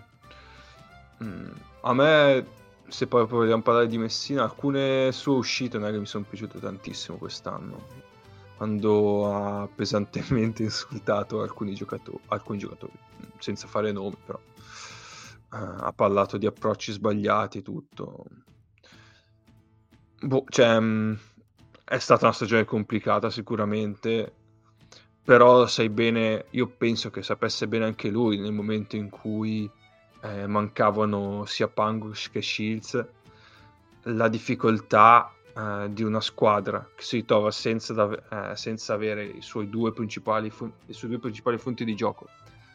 E eh, Mitulong ha lasciato proprio un pezzo di carne in mezzo a un branco di lupi praticamente, poverino, cioè sei ritrovato da essere da giocare a Brescia a giocare a Milano come prima opzione offensiva, cioè non prima mm. opzione offensiva, come creatore di gioco primario, fai fatica, cazzo, fai una fatica immane, lo diceva anche Francesco Nanni quando è passato di qua. Sì. E... e il fatto di dover sempre cioè, lui sempre, non l'ha fatto sempre, però nel senso, più delle volte le sue dichiarazioni erano pesantemente negative contro la prestazione della squadra. Quindi um, da quel punto di vista, boh, mi è sembrato uno che mal sopportasse il fatto che questa stagione non stava andando come, stava and- come, era, come volevano le premesse. Ecco.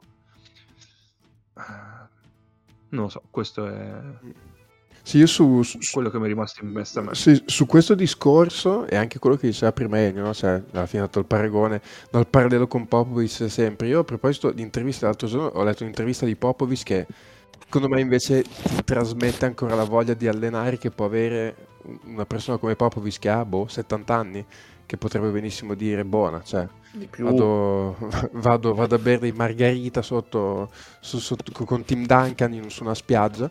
E, e, lui diceva quest'anno è stata una stagione eh, dove avevano tanti ragazzi giovani e io ero abituato ad avere e, e fatto proprio l'esempio no, di Parker, Ginobili che erano dei rookie che arrivavano avendo già giocato uno, due, tre anni a livello Eurolega, massimo a livello europeo, dove certo c'è da fare poi l'adattamento all'NBA, però hai già i concetti. Io quest'anno avevo dei ragazzi che andavano proprio scolarizzati dal punto di vista della pallacanestro e, c'erano dei momenti durante la stagione in cui guardavo gli errori che facevano e sembrava proprio che non capissero neanche la lingua che io parlavo e mi chiedevo ma cosa ci sto facendo qua.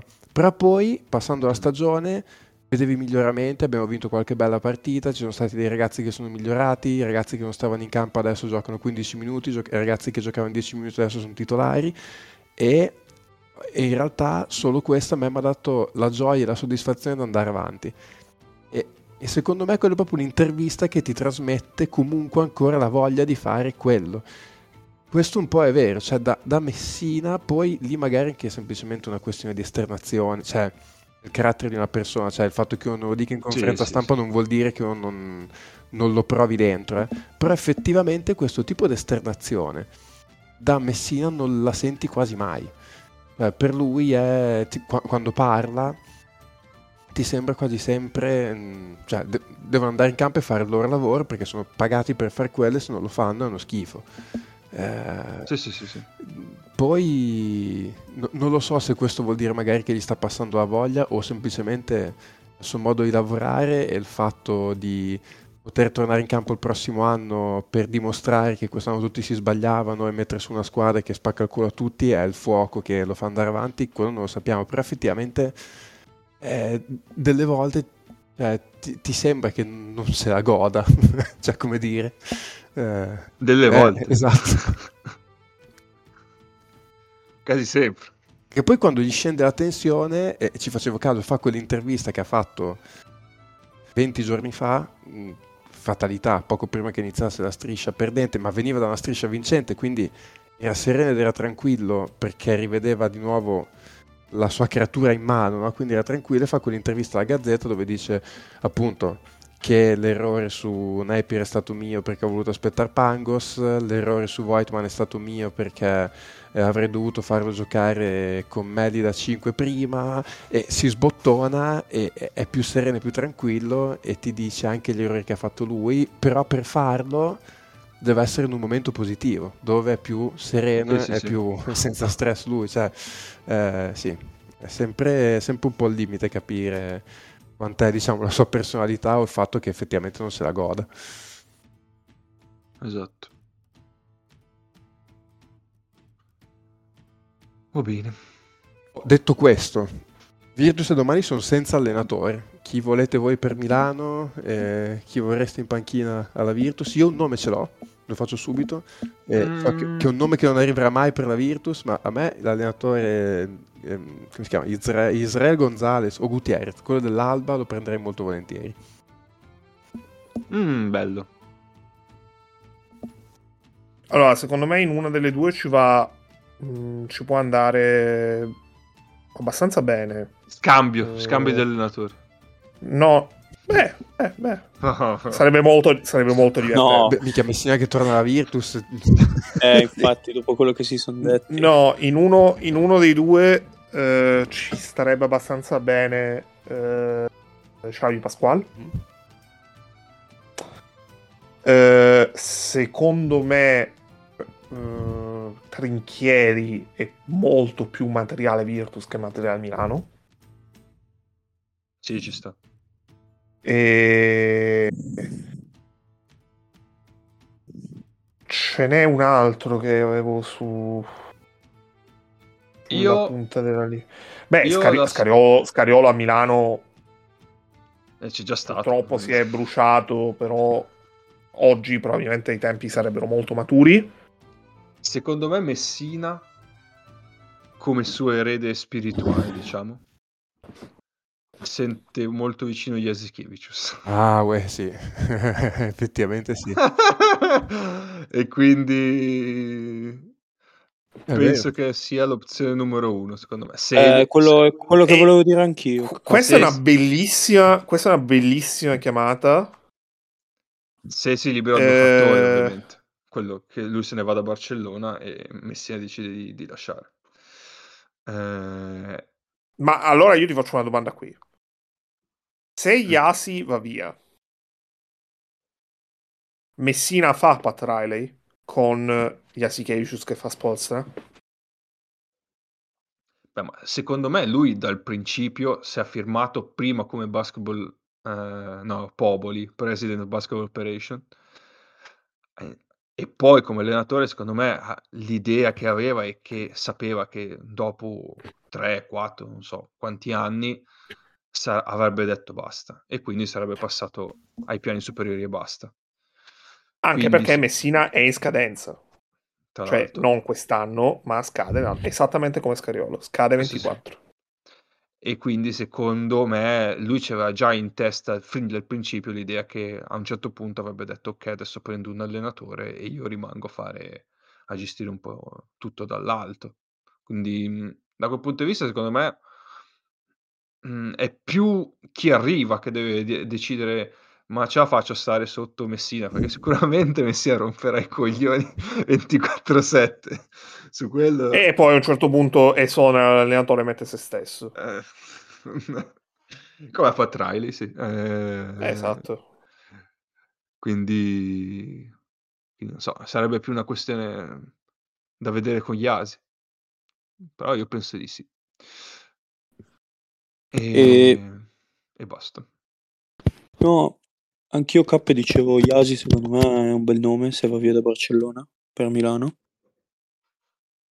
E fossi Nick sarei felicissimo, mi dicessero guarda, vabbè, va via Scariolo ma lo rimpazziamo con Trecchieri. Sì. Me l'unica cosa che spaventerebbe un po' di trinchieri qua in Virtus è che, non lo so, i rapporti con, Che si manda a fanculo dopo 10 con, minuti. co- con uno in particolare. Baraldi, Eh, mia sì, paura sì. è quella. Che... che poi, nel senso, in realtà, oddio, cioè chiunque prendi di allenatore a quel livello, cioè non è che arrivano qua dei cagnolini ammansiti, eh? Anche se prendi, anche se prendi appunto, penso, eh, l'allenatore dell'Alba, non credo che venga qua a farsi imporre le cose. Però, boh. Cioè, detto che se arriva Trinchieri, in caso io faccio i salti di gioia. Dovessi dire un altro nome per la Virtus, ma abbastanza a caso, ma ogni tanto la Virtus ce li ha ste chiamate più su, magari sul nome che altro.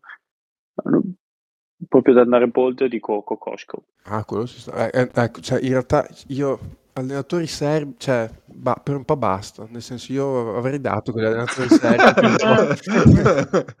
Cioè, in generale, mi sembra che. Infatti è anche un po' una provocazione. No, no, ci sta. Più che altro mi sembra che qua, ecco, cioè, abbiamo vissuto qua a Bologna, sai, c'è questa fascinazione del serbo, duro, puro, figo, forte, fantastico. Adesso abbiamo visto che, sì, per carità, sono belli e tutto, però c'è, cioè, c'è anche tanto fumo dietro, quindi, cioè, Eh, io, io ho un Jolly, Mhm. Un nome come nome che non andrà mai a Milano o Virtus, ma, ma sarebbe molto, molto interessante. Jaka Lakovic. ah, eh, quello, quella sarebbe una chiamata coraggiosa. Mm, Come giocatore lo prenderesti anche. Ah, sì, ovviamente. Però Jaka Lakovic, se- ecco, se cerchiamo i profili che andrebbero, che potrebbero valutare un vado a Milano con Messina presidente, eh, Secondo me non è, Non è niente una brutta idea. idea. Sta facendo un super lavoro a Dulm lui. Eh, no, lui è Eh a sì, Gran buonanotte, Canaria. Gran sì, buonanotte. Eh, A Gran Canaria, sì, sì, era ancora l'anno scorso.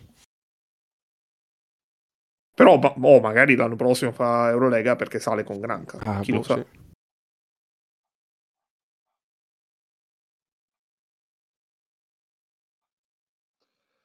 Va bene. Abbiamo detto tutto? Direi di sì. Anche Direi di sì. più. Eh sì, anche di più. Eh, va bene, quindi direi che eh, possiamo passare alle partite da vedere.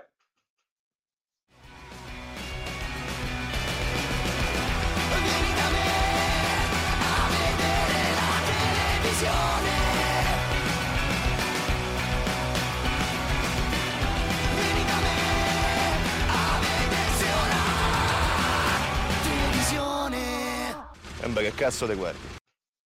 Questa settimana niente doppio turno. Eh, vi ricordiamo che questa settimana partono i playoff di BCL. Eh, sicuramente interessanti. Eh, poi per quanto Sono da riguarda- vedere tutti senza nessuna. Cioè, magari perché sono tu- tutte e quattro le serie hanno più di un motivo di interesse. Sì. Eh, per quanto riguarda Eurolega, ci abbiamo giovedì il derby turco eh, o, se preferite, eh, Zalgiris Maccabi, che sono le due principali partite che hanno peso nella, nella corsa playoff in quel giorno lì, mentre venerdì abbiamo Monaco Partizan.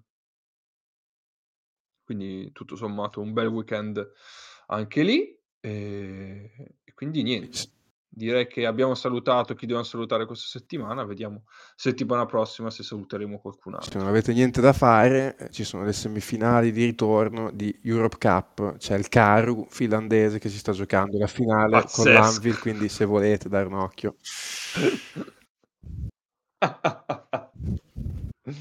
Assolutamente. C'è Josh Betts che è il, il broadcaster di FIBA che mi fa morire, lui è quello che... Sì, lui, lui è un personaggio. Lui sa, sa tutte le lingue del mondo, è ricarichissimo, che, che fa, fa- fa dei post entusiasti appunto su Anvil, Caru. E l'altro giorno gli ho detto, guarda, ti- adoro, sei, sei il numero uno in assoluto. È veramente un profilo da seguire come ce ne sono pochi su Twitter. Almeno finché Twitter esisterà eh, come lo conosciamo Esatto. noi. Perché Che privacy Abbiamo iniziato-. Vedi, abbiamo iniziato questa puntata salutando Donald Trump e la chiudiamo salutando Elon Ecco. Musk. Che il garante della Ecco, privacy non lo esatto. chiude. Eh, esatto. Ormai guarda, Eh, tra un po'. Sì, sì. è un attimo. Sicuramente il garante della privacy non chiuderà 3MP. Quello è poco Questo possiamo sicuro. darlo per... eh, Su Abbastanza questo sudato. poco ma sicuro, bravi ragazzi. Va bene, dai, ci sentiamo la settimana prossima, stateci bene. Ciao!